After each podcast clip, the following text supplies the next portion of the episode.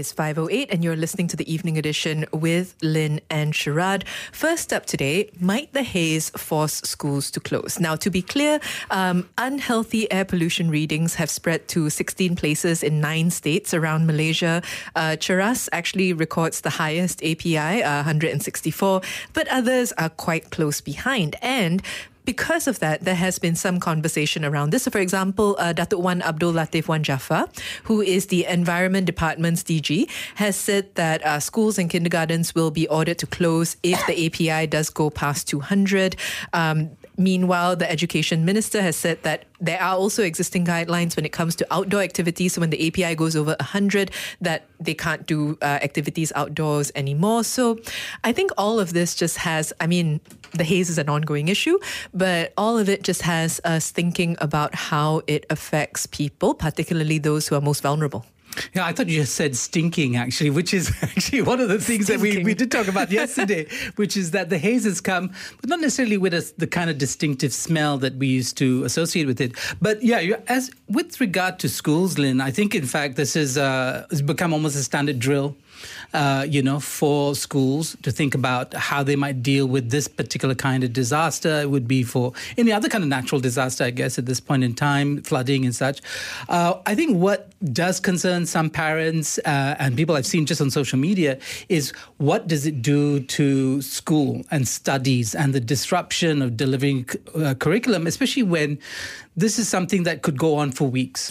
So, in theory, um, the fact that we have the example of the pandemic and school homeschooling, well, not homeschooling, but learning from home uh, because you're unable to go to school, in theory, that we have more infrastructures now to support See the haze, the haze. Yeah. Um, we'll, be, we'll, be, blaming everything on the haze soon. uh, but no, we, we have more infrastructure now theoretically to support students having to to stay at home in order to learn. But I think we all recognize um, other learnings from that time as well, which is that some students struggled, um, some schools, some teachers struggled as well, and that it is obviously clearly disruptive for students uh, to have to stay home, and therefore for syllabus to have to hang, as it were. Yeah, you know, I think the broader question would be why hasn't there been a solution on a regional level? We know this is a regional problem. It's about the transboundary nature or transnational nature of pollution. Uh, the ASEAN ministers and all the different fora, you know, have been created to discuss this issue. It's not just us choking; it would be a Singapore that's choking because of what's happening in Indonesia. I know the Indonesians have come out to deny that the haze currently being suffered uh, by us, us on Peninsular Malaysia, uh, in Peninsula Malaysia, is, is actually not from them. But I don't know what the, the truth of the matter is at this point in time. So we're going to be speaking very shortly um, about Haze and schools with Daniel Russel, who's the co-founder and Academy Director of Arus Academy. But uh, I'm just curious because we are seeing worsening conditions in some places. Uh, give us a, a, sort of Haze report. Um, how are the conditions where you live? What is it like? You can call double seven double three two nine hundred. Send us a voice note or WhatsApp 018 789 8899 and tweet us at BFM Radio. Building First World Mindsets. BFM 89.9. It is 5:13 and you're listening to the evening edition with Lynn and Sharad and we're speaking today about the haze and how it's affecting schools and students and asking you for a haze report. How are the conditions where you live? Bad, not so you know, are you not affected? Are you one of the lucky ones? You can call double seven double three two nine hundred. Send us a voice note or WhatsApp 018 789 8899 and tweet us at BFM Radio. Joining us now, though, um, we have Daniel Russel, who is the co-founder and Academy Director from Arus Academy. Daniel, thanks for speaking with us. Hello, thank you for having me here. So, um, we mentioned earlier that unhealthy API readings have spread across nine states. Uh, we wanted to know how things are on the ground for you. How is the haze situation surrounding your school? Right now, um, we're monitoring the situation. Uh, we've took note that you know the haze is not getting any better, uh, and recently, with the ministry uh, making the announcement about the the the, the readings, right? Uh, where you stop outdoor activities at 100 API and then uh, schools will close down at 200 API. So we're following this quite closely. Uh, currently, the the API readings in around Chowkit, where we have our school, and as well as our center in Penang, uh, are still at moderate levels. Um, but we will be taking note of this from day to day. Okay, could you just talk us through a bit more about how uh, your school is making preparations? You said that the the levels that uh, the school is looking at are the 100 and the 200 levels. Uh, what other uh, preparations are you making uh, uh, or putting in place in order to help your students? So we we will take the worst case scenario and assume that things will go bad uh, as a form of uh, precaution. So in our preparation, we would already start to plan uh, announcements uh, and prepare communications to the parents uh, to know that uh, what is going to happen and what what are things to as a heads up lah, basically what kind of things will happen with the learning sessions that that won't happen anymore. Uh, so that's one. The first one is communication. Second one is to also uh, prepare like the activities and the learning content uh, to be friendly to the students so that they, something that they can occupy their time and make sure that they can do uh, while they are not able to come to our center.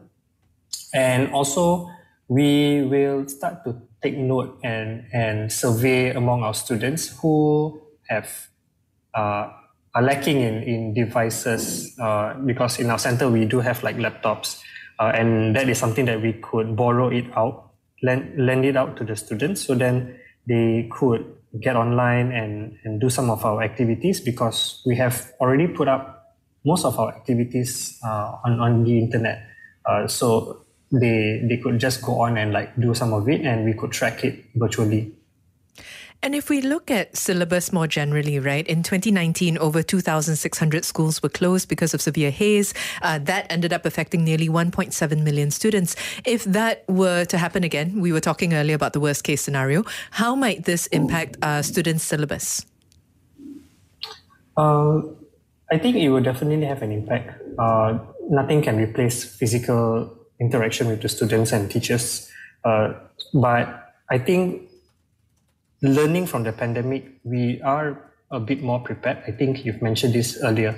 Uh, that you know we have lessons that we have learned and and we we have ideas of how to go about it.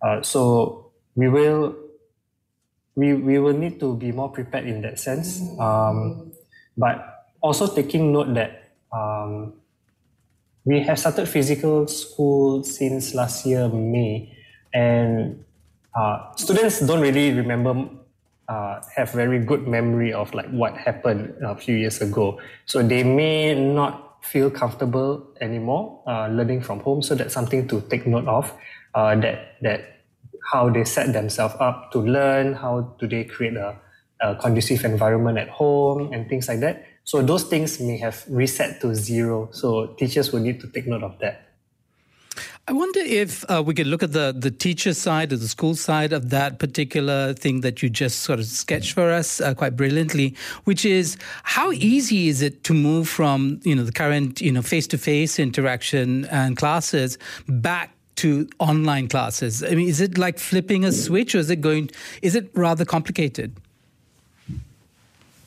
I think it needs um, practice to to to systemize some sort of like procedure uh, between the students and teachers. Um, it's it's I guess one of the ways how you can like make education more resilient uh, and and design it to be um, in in various formats in various forms. So students and teachers ought to like have some sort of like understanding on like how learning can take place and then uh, knowing the needs of the class, knowing the needs of the, the, the students of the school. Uh, the, the school can prepare custom made um, learning experiences for the students in that sense. Uh, assuming that there could be another emergency, assuming there could be another disaster, another pandemic, uh, and and and learning can be deployed as, as closely as possible to flipping a switch. Yeah, if I could just kind of follow up on that, you know, um, to what extent do we need drills? Like, should schools be doing uh, or organizing uh, a kind of drill-like situations where we kind of imagine that the school has to shut down for uh, whatever reason, whether it's uh, disease or it's it's something like the haze? Would that be feasible? Regular drills? I, mm, I I'm not quite fond of having it like drills to to to flip the switch on like how to change or switch uh, learning modes. But I think teachers can can design their curriculum to be to have multiple formats and and and run it all a bit here and there uh, within the school year. Like they may have um, physical classes with the students. They should also have digital content put up for the students to refer uh, and and refer to it from time to time so that students are still familiar on how to like access information without waiting for the teacher to like pass out printed notes in class uh, and things like that. So these are some examples of like how you can still have a little practice but still maintain some sense of normalcy in learning and on the government side, um, how can they perhaps be more proactive? Should schools be closed earlier before the situation worsens, or um, is that not the right course of action? I think the government can can take a proactive stand. Um, I'm not sure how proactive have they been, um, but by observing the current situation right now, uh, case happened, and then there is an information, there's an, an announcement, an update on like what will happen, you know, if the haze worsens further. Uh, but within the protocols or within the systems of the government, they have some sort of they have this surat siaran where uh, should there be in, in the event of a disaster, learning should still happen. So this is something that based on based on that surat siaran, the government could design uh, the the a procedure or a process uh, some sort of a protocol that schools should embed within themselves. So it's automatic. The moment you know haze uh, at a certain API uh, is not safe for school, they know what to do already without needing to wait for the State Department or from the from the federal level to like say schools will need to shut down if the readings go up. So these are things that could the, the government could like assist schools to embed it within their school administrative protocols. Daniel, I understand you're not a doctor, but could you walk us through some of what you understand of the health risks faced by students who are exposed to uh, the haze on a prolonged basis? Yeah, so I am not a doctor, a teacher, and uh, what I know from my students is that uh, they they would face um, you know like respiratory problems, uh, coughing. Uh, they'll come like with runny nose, uh, and you know, I think for students who do already have like um, respiratory problems like asthma, uh, they would be more affected by the haze. Um, and we got to like raise more awareness about how dangerous haze can be to the students. Sometimes they may not be quite aware uh, of like the, the the risk of exposing themselves to haze.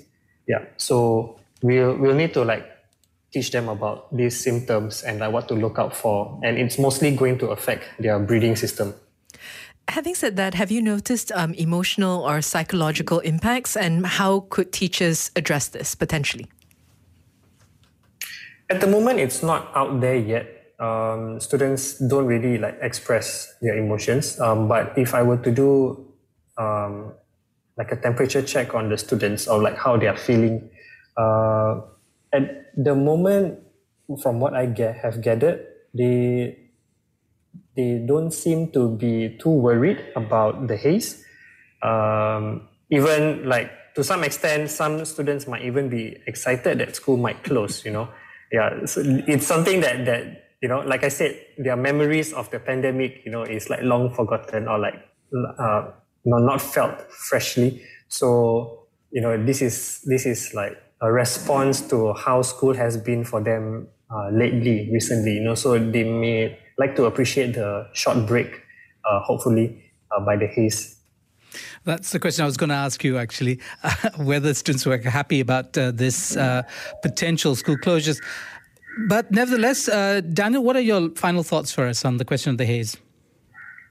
I think um, it's going to be a recurring issue, like what you mentioned um, on a high level. These are like um, you know a transboundary problem, and it's not something that could be solved on the ground here. You know, uh, and we we have to expect that these things can happen, and we got to be ready for it.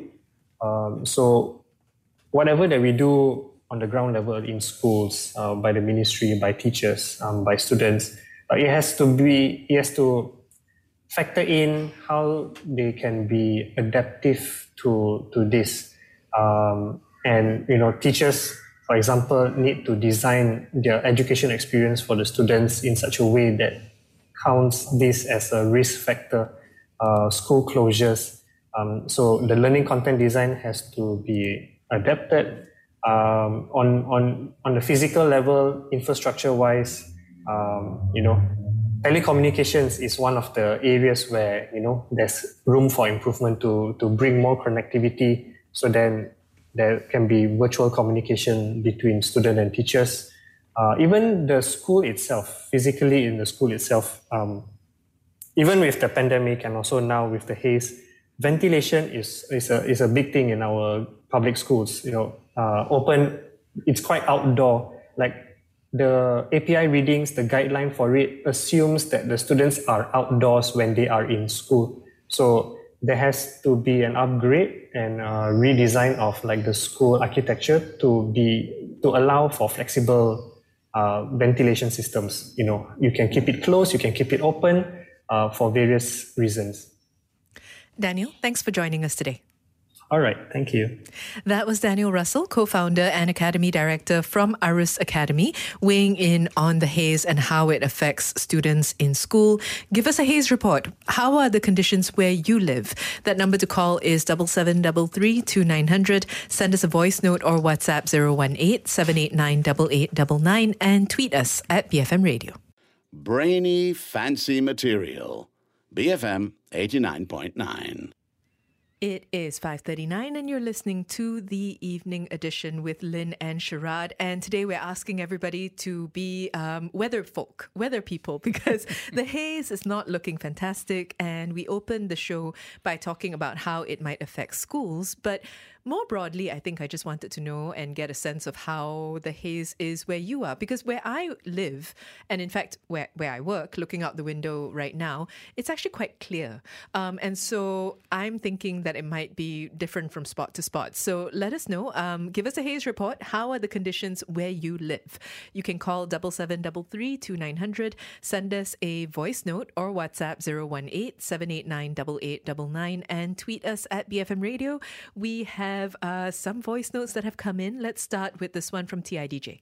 I am not too sure if I can consider myself lucky, uh, but I did not realize the haze this morning when I left for work. However, as I was driving to work, uh, visibility was really poor on the highway, and I started feeling like uh, an itch in my throat when I arrived at work. So and it's not it's not just me. A few of my colleagues have also been complaining about it. So I'm guessing the haze is really hitting all of us right now. Uh, on my way back right now, and I'm uh, hoping that my area is somewhat protected from haze. I mean, keeping my fingers crossed. TIDJ, thank you. Um, I think that we are all keeping our fingers crossed that it's not going to be that bad. I don't know whether this is a psychosomatic thing, but ever since we started doing the show, my eyes are burning. I'm in a studio, it's air conditioned. There's really no cause for concern. And yet, I think just talking about the haze is making me feel kind of, you know, itchy. Yeah. Okay, you're, mm. you're open to suggestion. I don't know about me though. I mean, I must say that um, you know over the many years of being exposed to the haze of these seasonal bouts of haze, uh, I think my chest has actually been impacted. I think on the long term, and I think this might be true of a lot of us who are reasonably healthy and would uh, survive a single, you know. Uh, season of the haze, but you know, after 20 years, it might have some sort of long-term impact. But I don't know. I don't know actually if there's been enough research done on this matter. Ridza says uh, this morning the haze was quite bad in Bangi and Kajang. The sun was clearly visible only around 9:40 a.m.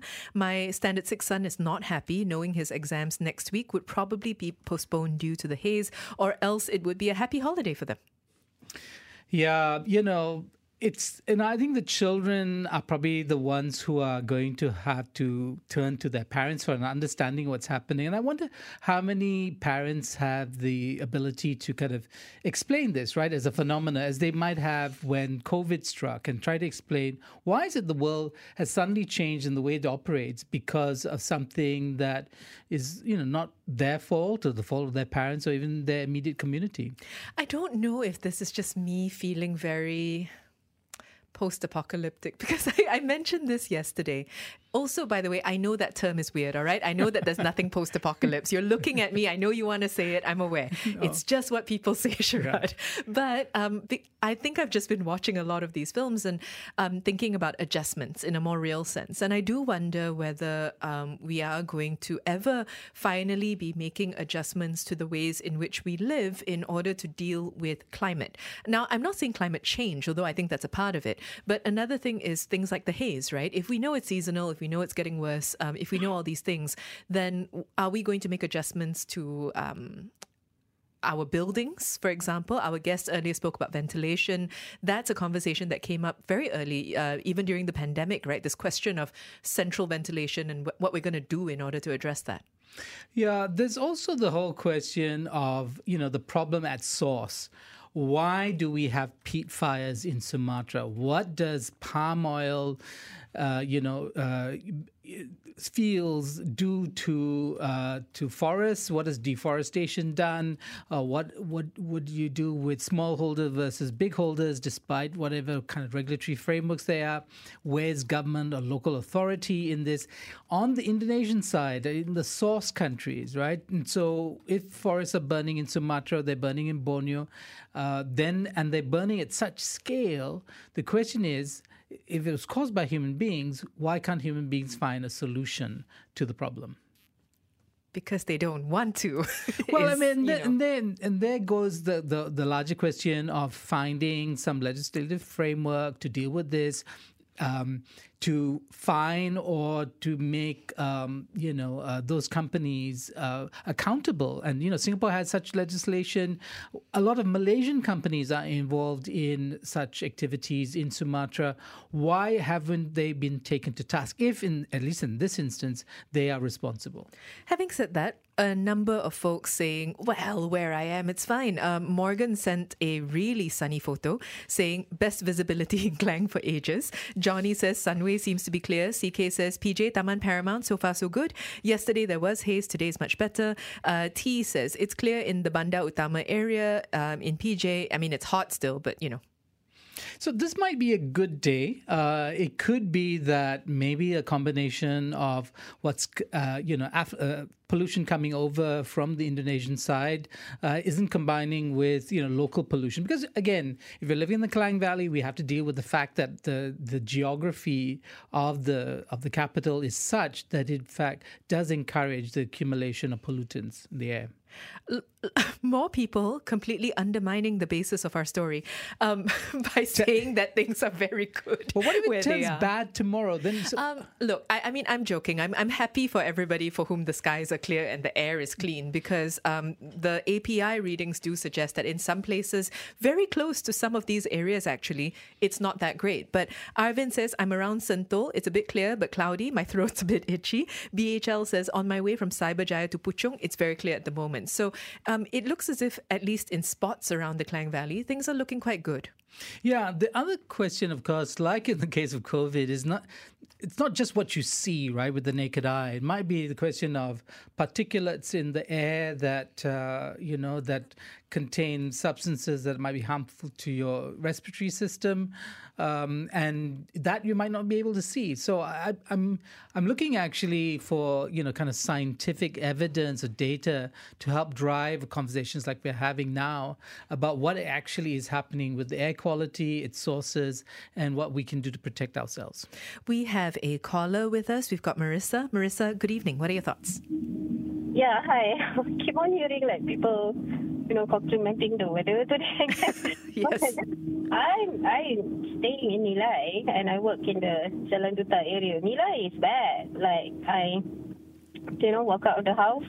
Mm. It's like there's no mistake that it's you know it's haze, and yeah, I'm actually feeling rather poorly since yesterday because um there was like on Sunday there was a sports day at my daughter's school, so we were out for half a day. It's, it's really really bad.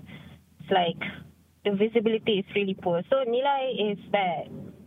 What about can sorry, can I ask you about Jalan Duta that you say you commute between Nilai and Jalan Duta is the is the yeah. Jalan Duta end of your journey equally bad? Uh not as bad as Nilai, but yeah, that's haze. I, I'm I'm actually going back to Nilai now the the sky is not clear. I mean, there's like spots of sunlight somewhere, but in front of me, like I'm at the KL Central area, it's um, I don't know whether it's mendung cloudy or it's the mendung haze. But I I don't I think people should mask up, mask up, guys. oh, it's bad, it's bad. Nilai is really bad.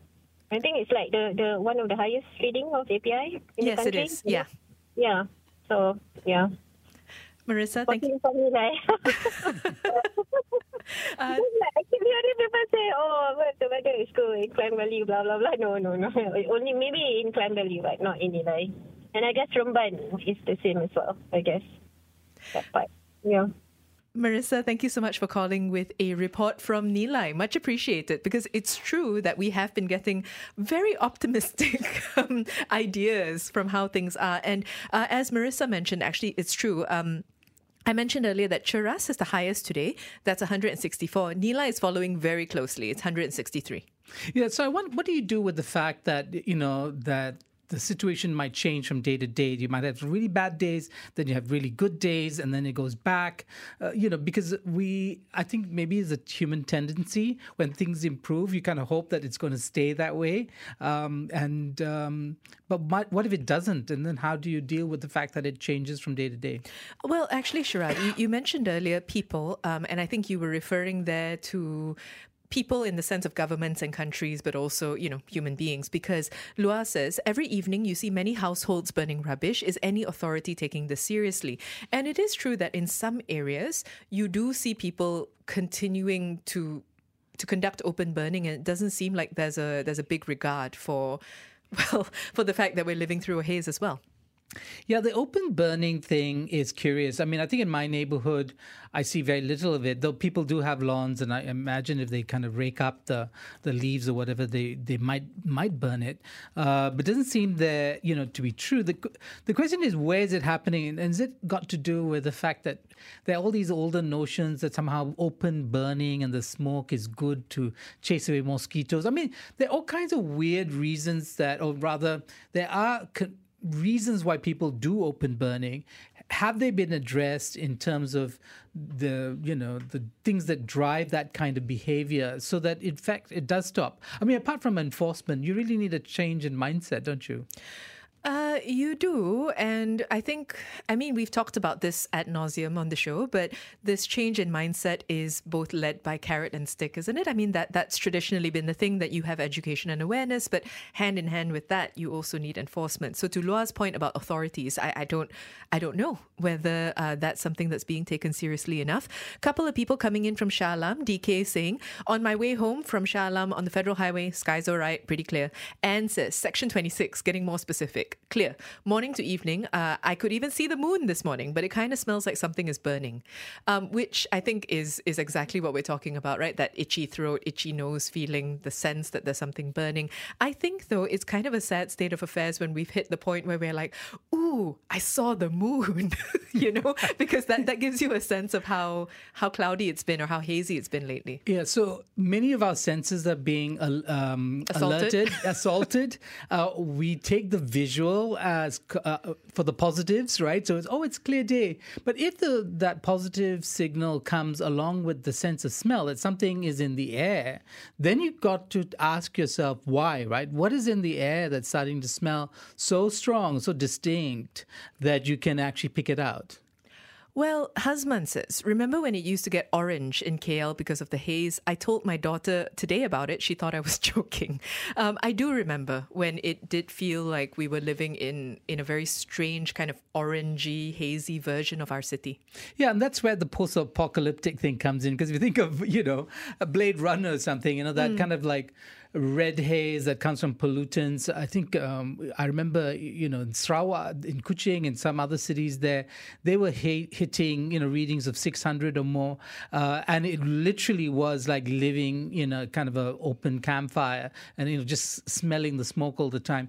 And um, and I, I wonder about that. You know, whether there is something more than you know a hope that the rain will wash it away, or you know. Um, keep yourselves indoors that is going to be part of the plan? Uh, Legion says, since it's going to take ages to charge Malaysian companies operating overseas, can we do something locally to not worsen the haze, like banning smoking or encourage working from home, improving public transport? I can see my white clothes and bed sheets turning yellow because of the haze from Kuching. Uh, Legion also asks us to play uh, Smoke Gets in Your Eyes. I don't think we have that. It would have been appropriate. Yeah, well, I don't know if the, the smokers uh, contribute that much, and I, I mean, as say compared to um, open cars, burning or even factories, right? Mm. How much uh, of the pollutants in our air come from industrial activity? Uh, I know we like to uh, often focus on individuals and their bad habits, uh, but there are, in fact, you know, real sources and on, on a scale that actually has an impact uh, for, say, the whole of the Klang Valley that might be more than just the sum total of uh, what smokers contribute. Just to close off on a couple of voice notes, we have, I mean, we started our show by by uh, talking about how it might affect schools. And we do have a point to that that's come in from Sabrina. The only reason why my children want to go to school is to meet their friends, not really to learn.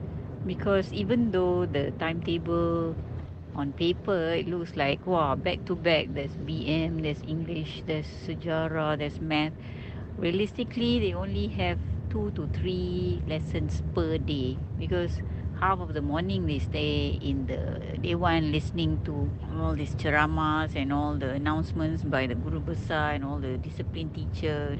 So that's half a day gone quarter of a day gone. The other quarter is just uh, to fill in one or two lessons. So if the government decides to close the school yay you know yay for the children but uh, nay for the, the parents. And uh, we need to find babysitters and the bus drivers will be very uh, laid back you know they don't have to rush through the traffic. So there's a cascade of uh, events that will follow if the government decides to close the school. Anyway it wasn't too long uh, when the climate was very hot remember in uh, may april until june.